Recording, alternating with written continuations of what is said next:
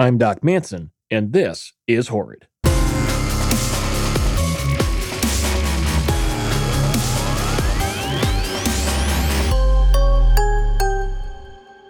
Today's episode Twisted Truths.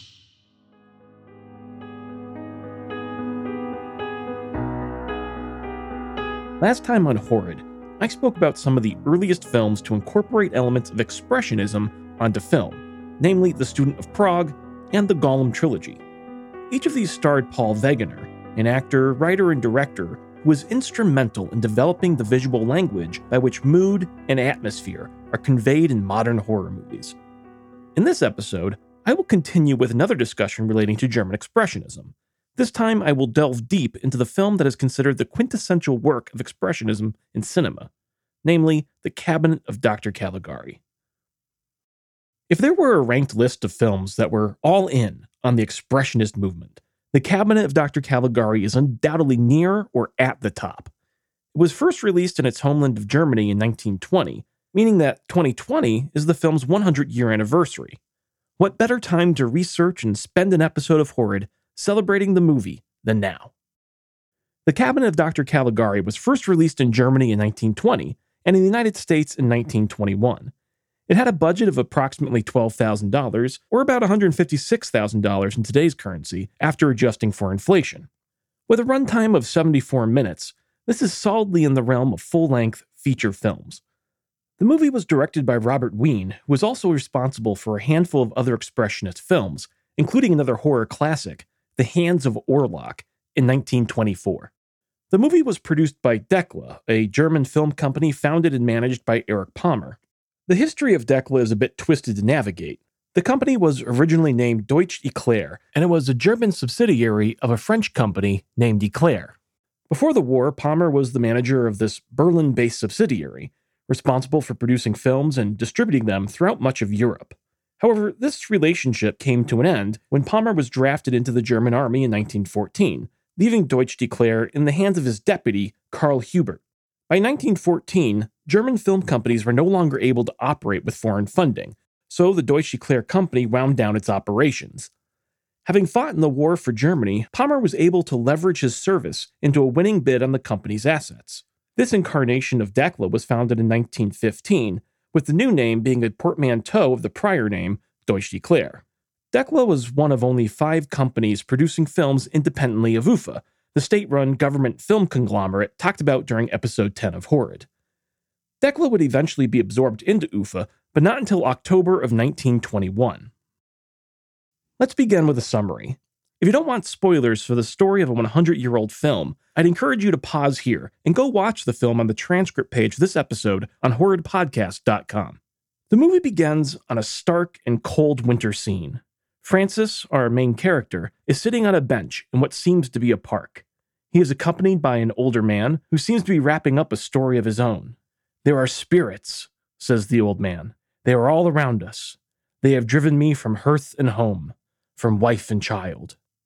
As if she were one of his spirits, a ghostly young woman dressed in a flowing white gown walks by the two men. She seems dazed or lost in thought and walks past the men without showing any sign of notice. Francis gazes after the woman, his eyes lingering on her form. Francis tells his companion that the woman is his fiancée and that they have suffered a strange ordeal. Francis starts to tell the older man a story of his own. The movie transitions now into a flashback, a story within the story. The first image is that of Francis's hometown of Holstenwall. The town is presented as a painted backdrop, not unlike that which you might expect to see on stage for a theatrical performance. Rows upon rows of irregularly slanted houses cascade together, their stilted and sharply angled roofs jutting into the sky. It's the first taste of German expressionism in the film, but the style permeates nearly all of the sets for the rest of the movie.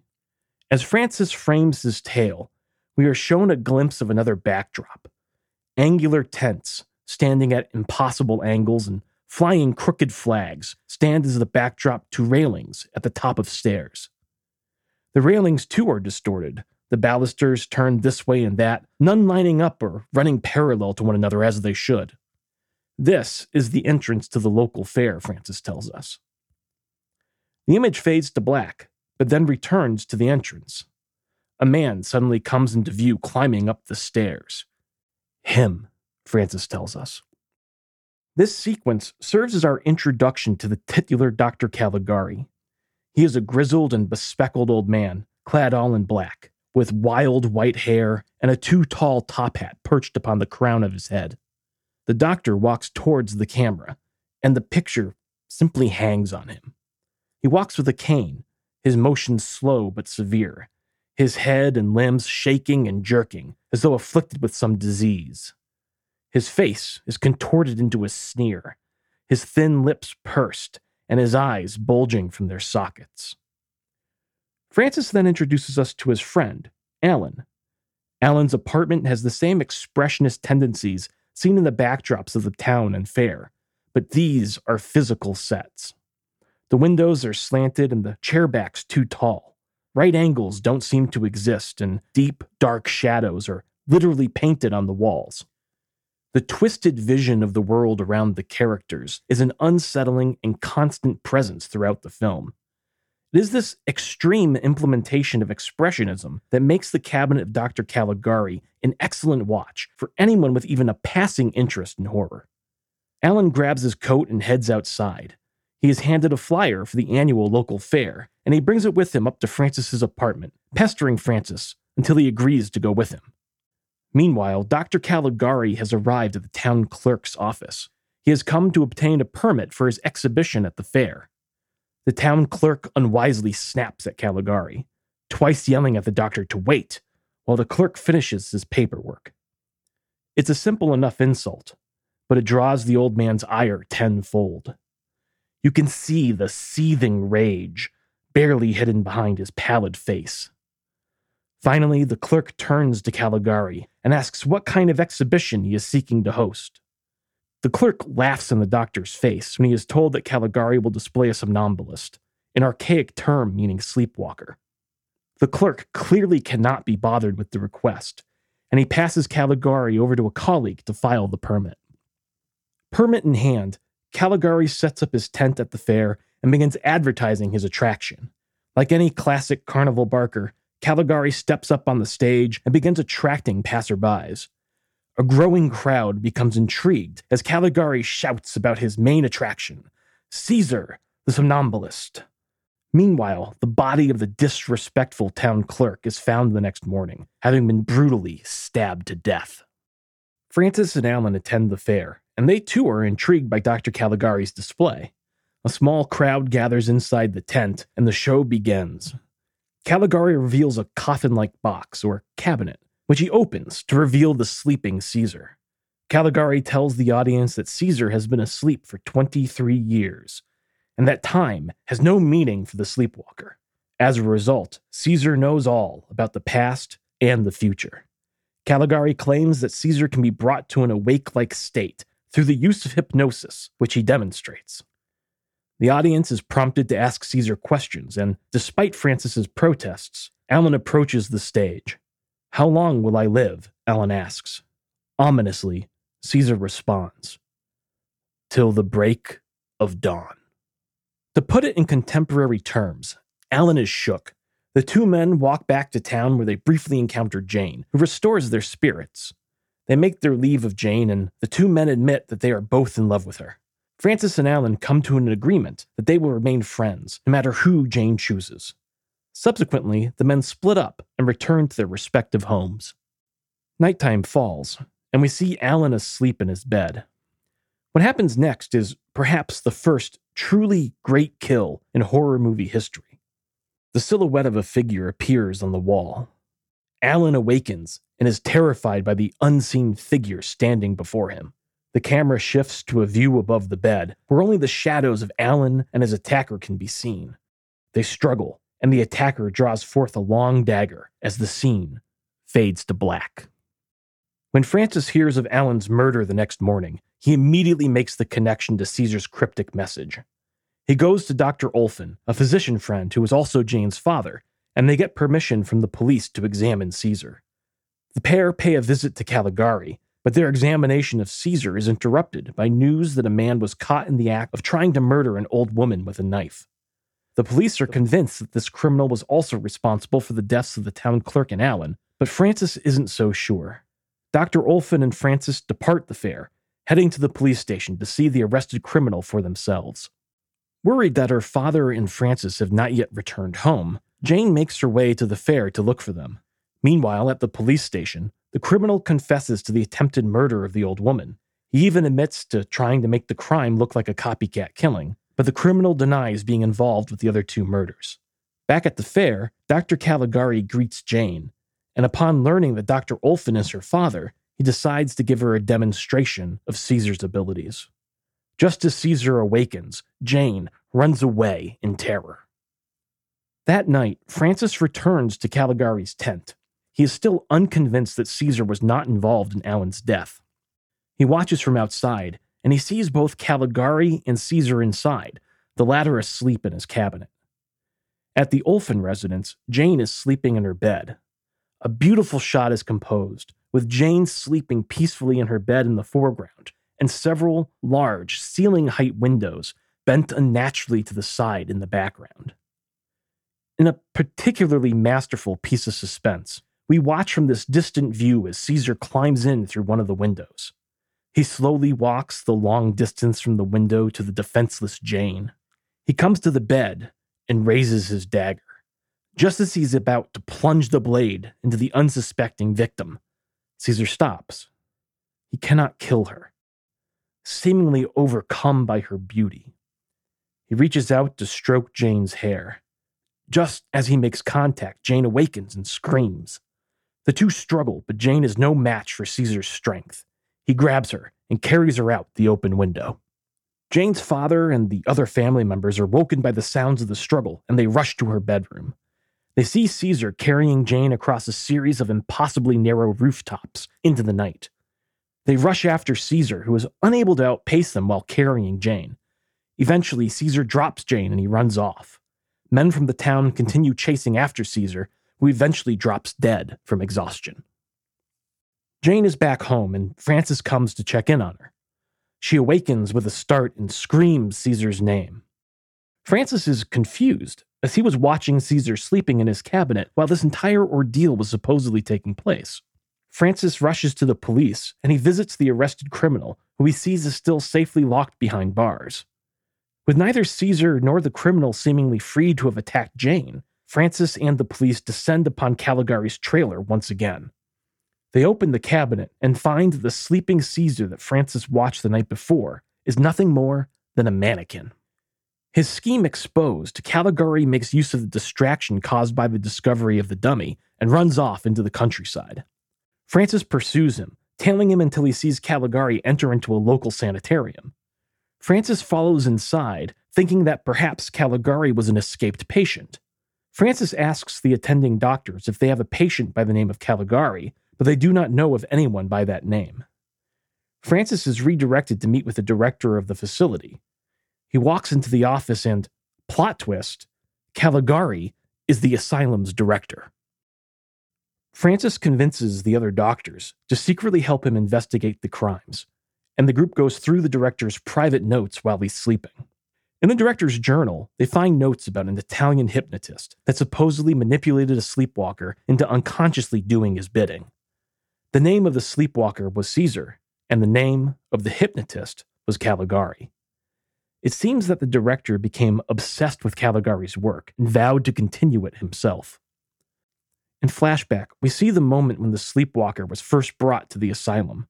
The director quickly descends into his obsession, stalking about the asylum in a manic state, vowing that he will become Caligari.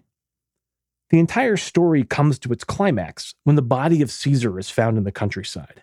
It is brought to the asylum and presented to the director, who is overcome with madness upon seeing his accomplice's lifeless body. The facade broken, the director begins wailing and raving. Overcome, Caligari attacks one of the doctors, and he is ultimately forced into a straitjacket. The director is placed into one of the padded rooms of the asylum as we fade to black.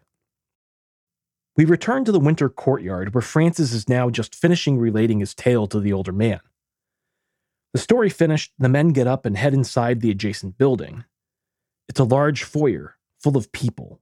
Jane is there, looking off into the distance. Others seem to be milling about aimlessly. Slowly, it dawns on the audience that we have seen this room before. It is the foyer of the insane asylum from Francis's story. Suddenly, we see Caesar walking towards the camera, holding a flower. Francis takes the old man aside, telling him, Look, there's Caesar. Never allow him to tell your fortune. Caesar leans up against the wall, continuing to harmlessly stroke his flower. Francis makes his way over to Jane. Jane, I love you. Won't you be my wife at last? She responds, Queens are not free to answer the call of our heart. Her eyes drift away, lose focus. In the background, a man can be seen beginning to descend the staircase at the rear of the room. Francis becomes agitated, darting behind a group of women. The man on the stairs comes into full view. It is Caligari. Francis violently tosses the women aside, suddenly shouting, You all think that I'm insane. It isn't true. It's the director who's insane. Francis rushes at the man, yelling, He is Caligari! Caligari! Caligari! Attendants suddenly rush onto the scene, and Francis is forced into a straitjacket. He is placed into the same padded room that Caligari had been placed into at the conclusion of Francis's story. The attendants restrain Francis, who eventually relaxes as the director examines him. The director turns to the camera and speaks hopefully. At last, I understand his delusion. He thinks I am that mystic, Caligari. Now I know how to cure him. And for the final time, we fade to black.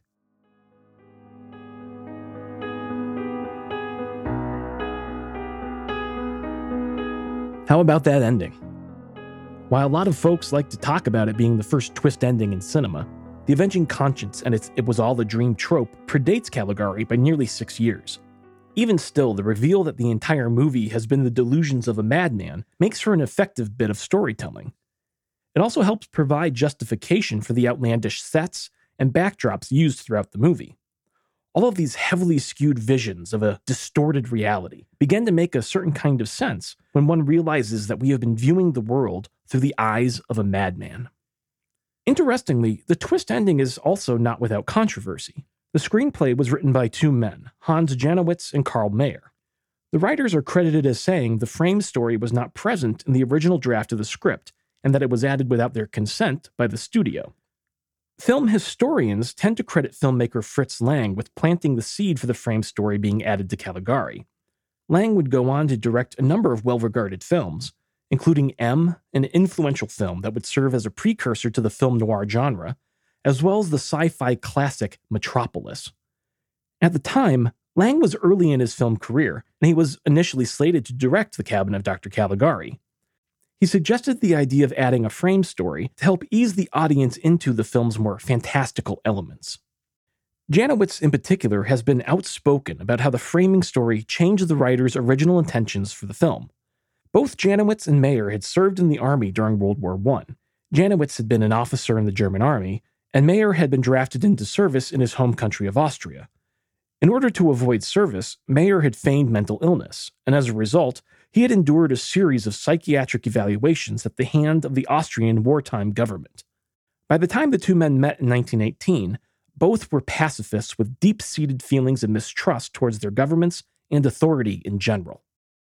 It's these feelings of anti authoritarianism that Janowitz claims was the intention of the film when originally written, hence the reveal that the evil Dr. Caligari was the director of the asylum all along.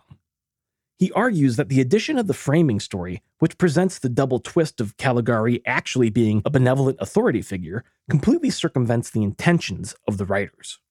While Janowitz himself has been recorded as making these claims about the film's framing device, Film historians have noted that he only began making these claims much later in life. The general consensus is that Janowitz only began publicly speaking about his anti authoritarian intentions after reading later criticisms of the film in which these themes were speculated. More on this in a little bit. I should probably also mention that I'm inclined to dismiss Janowitz's claims about his intentions as a writer, as he has given verifiably false statements on other subjects related to the making of the film. For example, At one time, Janowitz claimed to have tried to commission the expressionist sets from Alfred Kubin, a famous Austrian designer known for his expressionist works. Janowitz said that Kubin declined to participate in making Caligari as the designer was far too busy with other projects. This claim, though, is in conflict with yet another statement that Janowitz also made, in which he said he asked Decla to provide Kubin paintings as the stylized backgrounds, but that the producers misread his instructions as cubist paintings and brought on the art team that actually worked on the film. In reality, Decla producer Rudolf Meinert introduced the director of the film to Hermann Warm, and they asked Warm to come up with art proposals for the film. It is Warm that is credited with first recommending a fantastic graphic style for the film's art direction. Warm felt that a natural set was wrong for the subject of the film and thought a painterly aesthetic could provide appropriately nightmarish imagery. Warm shared the script with two friends, Walter Reimann and Walter Rohrig, who would also serve as painters and set designers for Caligari. The three men spent a day reading the script and discussing ideas before Reimann suggested incorporating the expressionist style specifically. The artist pitched their vision for the film to Meinert. The producer agreed to their proposal for the film's aesthetic style, telling the men to make the sets as crazy and as eccentric as possible. When asked for his reasons for embracing the expressionist style, Meinert says he did so for commercial reasons. Simply put, expressionism was fashionable in Germany at the time, and he believed that the artistic style would make the film profitable. This brings me to another bit of sensationalism that you will find when reading about Caligari online. Many say that The Cabinet of Dr. Caligari is the first Expressionist film, but this simply is not true. As I talked about in episode 10 of Horrid, Expressionist ideals were being incorporated into films at least as early as 1913, as illustrated by The Student of Prague, and continuing with Paul Wegener's Golem trilogy through the second half of the 1910s. By the time that Caligari was released in 1920, Expressionism was actually at, or perhaps past, its peak in popularity. While I don't agree with saying Caligari was the first expressionist film, I do think it was the earliest movie to use the aesthetic to such an extreme and obvious degree. It is fair to say that Caligari is the quintessential cinematic work of German Expressionism, and it was followed by a series of films with similar aesthetic sensibilities throughout the 1920s.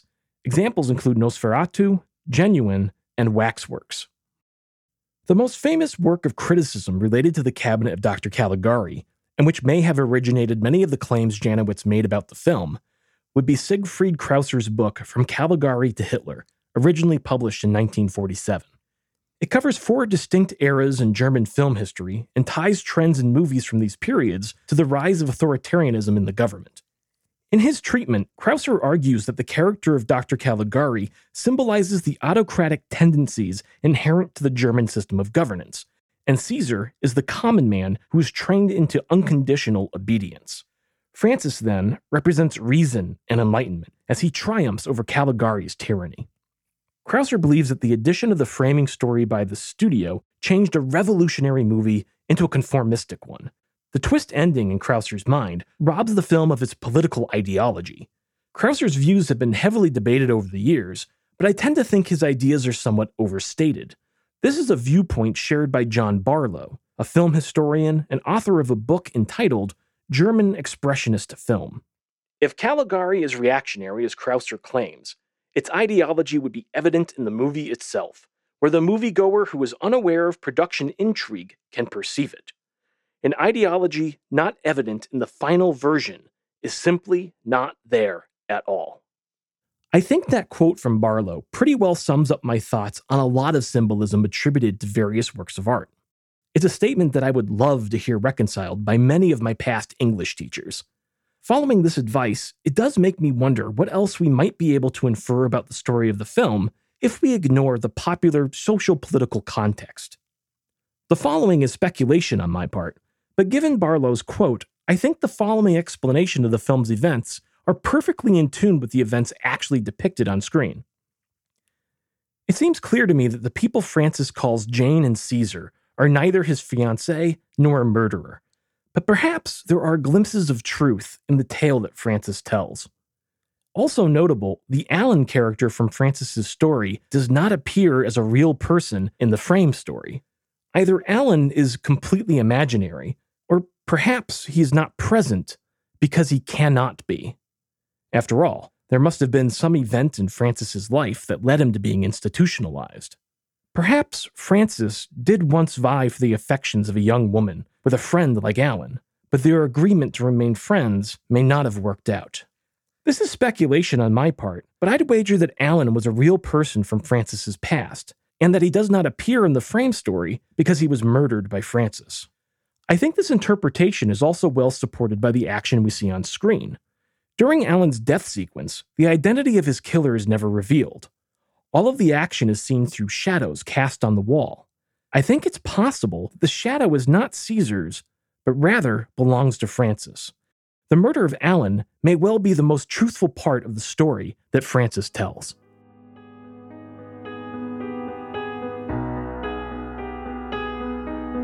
Renowned film critic Roger Ebert is often quoted as saying Caligari was the first true horror film. I was curious as to the context of this quote, especially in light of my own explanations of the genre, which I've documented on Horrid. It didn't seem right to me that Ebert, with all of this knowledge of cinema, would make such a basic mistake. Turning to the actual text of Ebert's review of Caligari shows that he was actually much more considered in the statement that he wrote. A case can be made that Caligari was the first true horror film. There had been earlier ghost stories in the Irial serial Fantômas made in 1913 to 1914, but their characters were inhabiting a recognizable world. Caligari creates a mindscape, a subjective psychological fantasy. In this world, unspeakable horror becomes possible.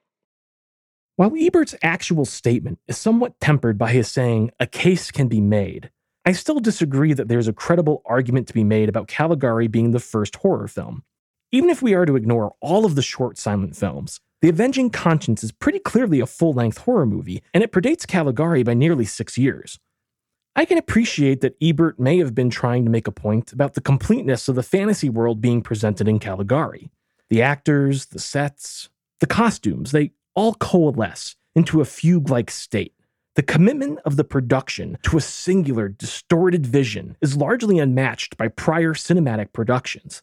So I agree that this is a great accomplishment, and that Caligari is perhaps more ambitious than many of the films that came before it. However, Ebert's remark seems to imply a movie being set in a recognizable world makes it ineligible to be, quote, a true horror film. This is a meaningless distinction, and frankly, one that I think is categorically untrue. Many of the most effective horror movies are set in worlds that resemble our own. Indeed, a realistic setting often makes a horror movie all the more effective. The Cabinet of Dr. Caligari is an excellent film and is worth watching if for no reason other than to see the imaginative and distorted backdrops and sets. Movies that looked like this only existed for a brief period of time, and I think their influence on later horror movies is obvious. Although I didn't really find a place to talk about it here, I also really appreciated the performances of Werner Krauss as Dr. Caligari and Conrad Veidt as Caesar. Both actors give stylized, expressionist performances. Their angular and jerky motions are both unnatural and captivating to watch. As usual, if you'd like to watch The Cabinet of Dr. Caligari, the film is in the public domain, and the full movie can be watched on the transcript page for this episode on horridpodcast.com. If you've noted any factual errors in this episode, please send a message to email at horridpodcast.com. You can follow Horrid on Twitter and Instagram at Horrid Podcast, and you can follow me at Doc Manson.